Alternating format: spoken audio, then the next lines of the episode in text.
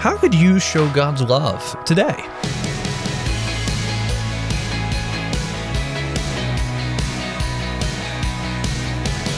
Hey there, I'm Andrew Stevens, and you're listening to Unlocked, your daily key to unlocking God's Word in your life.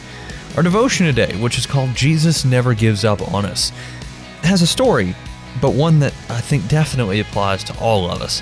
This one was written by Hannah Leopold. I used to have a little baby bird that I raised all on my own. Her parents neglected her since she was disabled and not as strong as the rest of her siblings.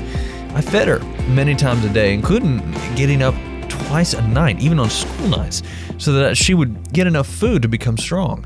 She needed a lot of care, but I was willing to put in the effort to try and save her life. Even when I thought that my bird might not be able to survive, I never gave up on her. So, day by day, little by little, my bird became stronger. With the right amount of care, she was able to become a perfectly healthy bird. In the same way, Jesus doesn't give up on us either. When nobody else believes in us, Jesus stays right by our side. He's always there for us, whether we're doing great or we're at our absolute worst. He'll continue to help us, and we don't need to do anything to earn that help. Jesus is the God of healing and miracles. He cares about all our hurts, and He came so that we could be made whole.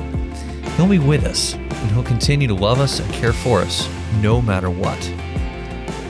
So let's talk about this. What are some questions going through your mind right now? Have you ever felt like that baby bird? How might it give you hope to know that Jesus never gives up on you?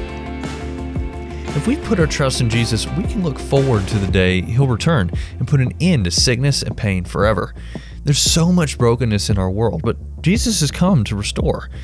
Even now, God's bringing healing and wholeness all over creation. He invites us to become part of this good work, extending kindness and compassion wherever we go. How could you show God's love today? As you and I can read in Isaiah 40, 29 through 31, He gives strength to the faint and strengthens the powerless. Youths may be faint and weary, and young men stumble and fall, but those who trust in the Lord will renew their strength. They'll soar on wings like eagles. Now, I'd encourage you to read in your Bible Isaiah 40, 29 through 31, as well as 1 Corinthians 13, 4 through 13, and Philippians 1 6 to help keep God's Word alive in your life. Unlocked is a service of Keys for Kids Ministries, and it's listener supported. Just $5 a month goes a long way to help us keep Unlocked going strong into the future. If you'd like to donate and join the team supporting Unlocked, you can do so by checking out the Giving tab in the Unlocked app or unlocked.org. Also, be sure to check back tomorrow because Emily is going to look at where the source of our strength really comes from. But until then, I'm Andrew, encouraging you to live life unlocked, opening the door to God in your life.